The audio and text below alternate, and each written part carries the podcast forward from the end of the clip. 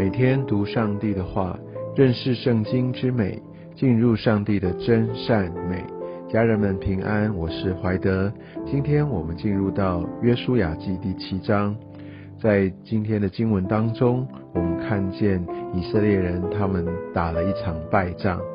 在约书亚记绝大部分都在记载着整个以色列民靠着神来到处攻城略地。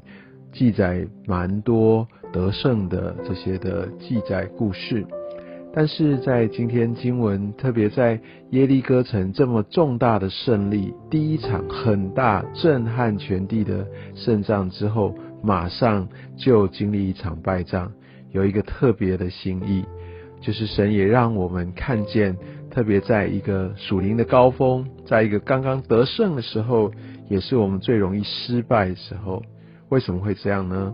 我们可以从这段经文来得到一些非常重要的提醒与启示。在一开始，我们就可以看到，原来亚干他在这个当灭的物上，他自己私自取用，来犯了罪。记得在昨天所读到第六章十八节的时候，耶和华神还再一次的来叮嘱以色列民，他们不可以。取那个当灭的物，而且如果这样做的话，就会连累以色列的全营，使全营受咒诅。从后面的经文我们可以看到，这样的话也会让耶和华神没有与他们同在，这是一个非常严重的警告。然而没有过多久，我们就看到罪就生出来了。其实我们也常常在这样的一个诱惑里。我们非常清楚知道上帝他的心意，他把这一切都已经启示给我们，但我们还是有可能因为自己的原因，特别也许在打胜仗之后，我们松懈了，就有可能犯下这样的一个违反神命令的罪。亚干他所做的这件事情影响到他，他原本是犹大支派的，他因此他失去了一切。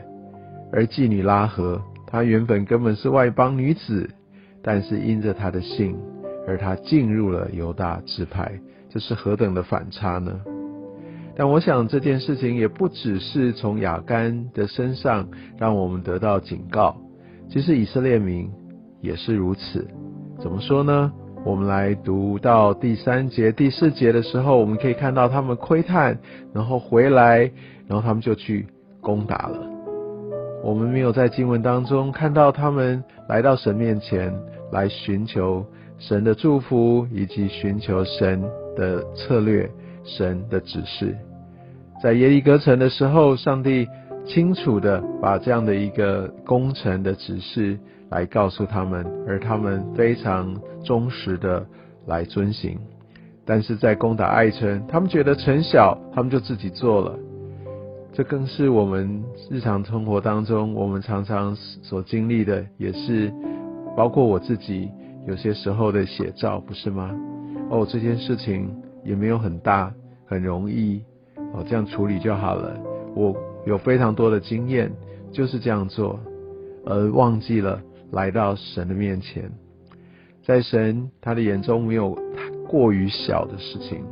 我们可以看到以色列民他们的轻忽。他们不把这件事情当做一回事，他们觉得用自己的力量就可以处理，好像当我们说，哎，要不要来为你祷告？哦，没有没有，我都很好，哎，没有没有什么什么，都都可以我自己处理。这会不会也是一个心态？我们不需要神呢，我自己来做呢？所以我觉得这很值得我们思考。而我们可以看到第五节，哇，他们经历这样的一个败仗，其实也不是一个特别大的败仗，他们被击杀三十六人，但他们的心消化如水。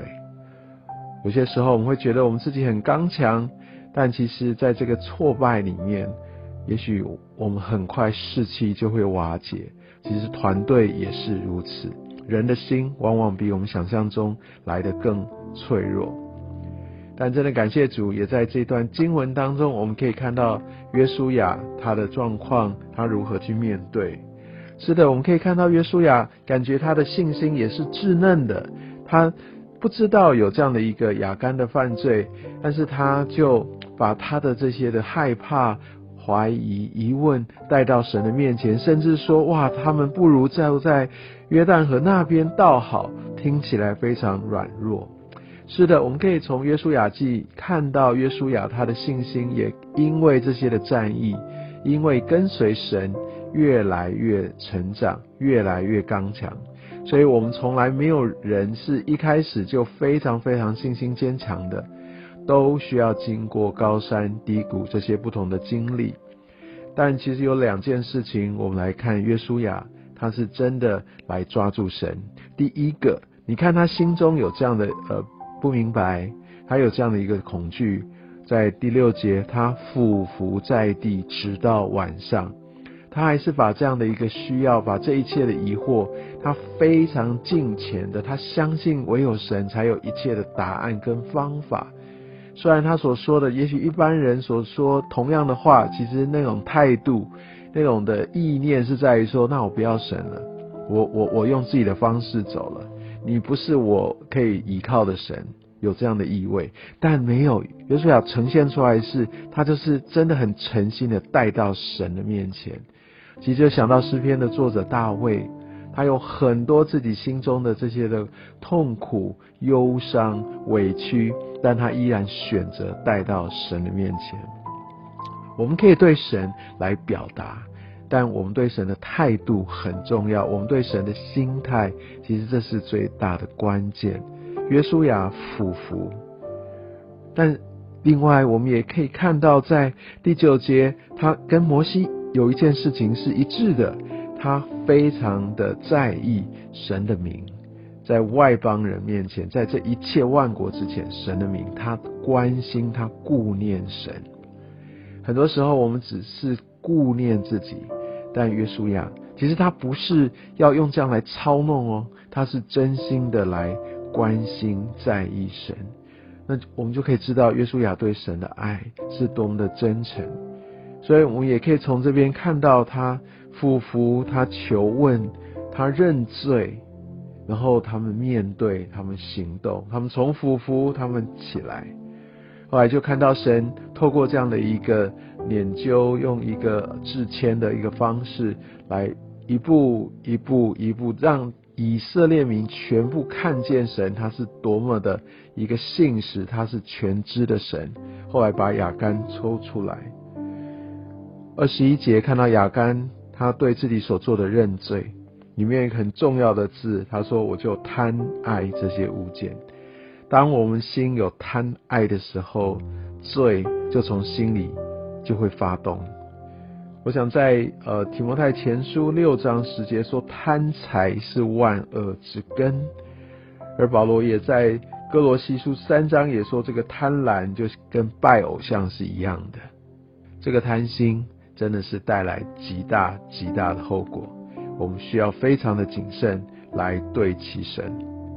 我们可以到这一章的最后，我们可以看到那迪斯雅歌谷就是连累，给以色列民跟他们后代一个很大的警告与提醒。